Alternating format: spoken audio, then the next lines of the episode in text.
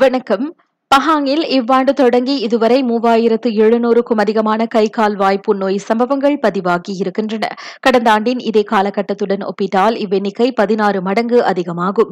HFMD பரவலை அடுத்து அம்மாநிலத்தில் முப்பத்து ஐந்து தஸ்காக்களை மூட உத்தரவிடப்பட்டிருப்பதாக மாநில சுகாதாரத்துறை தெரிவித்தது. இரு சிறார் பராமரிப்பு மையங்கள் தாங்களாகவே முன்வந்து தங்களது வளாகங்களை தற்காலிகமாக மூடியிருக்கின்றன.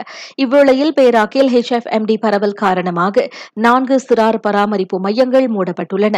சில பெற்றோர்கள் தங்களது பிள்ளைகளுக்கு கை கால் வாய்ப்பு நோய்க்கான அறிகுறிகள் இருந்தும் அவர்களை தொடர்ந்து அம்மையங்களுக்கு அனுப்புவதை அடுத்து இந்நடவடிக்கை எடுக்கப்பட்டுள்ளது. அவ்வாறு அறிகுறிகள் தென்படும் பிள்ளைகளை பாலர்பள்ளி மழலையர் பள்ளி மற்றும் பராமரிப்பு மையங்களுக்கு அனுப்ப வேண்டாம் என சுகாதார அமைச்சு ஏற்கனவே அறிவுறுத்தியிருப்பது குறிப்பிடத்தக்கது. ஈராயிரத்து இருபத்தோராம் ஆண்டுக்கான எஸ்பிஎம் தேர்வுக்கான மதிப்பீட்டு அதிகாரிகள் உள்ளிட்ட தேர்வு பணியாளர்களுக்கான அலாவன்ஸ் தொகையை இன்று தொடங்கி செலுத்த கல்வி அமைச்சு உத்தரவிட்டிருக்கிறது.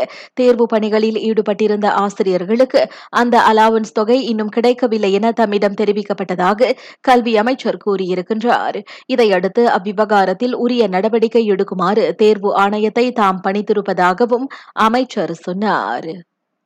உலகிலுள்ள அனைத்து வரி முறைகளையும் அரசாங்கம் ஆராய்ந்து வருகிறது.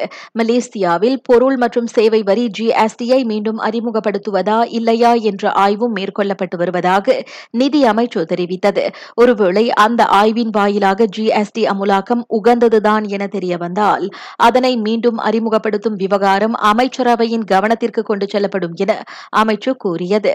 நாடாளுமன்றத்தில் ஏற்றுக்கொள்ளப்பட்டால் அதனை முழுமையாக அமுலுக்கு கொண்டுவர குறைந்தது ஒன்பது மாதங்கள் ஆகலாம் என்றும் அமைச்சு கூறியது.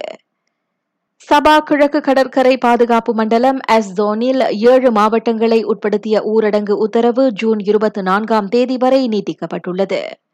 தமிழகத்தில் கோவிட் ஊரடங்கு காலத்தில் மட்டும் ஐநூற்று பதினோரு குழந்தை திருமணங்கள் நடைபெற்றதாக அதிர்ச்சி தகவல் வெளியாகியிருக்கிறது.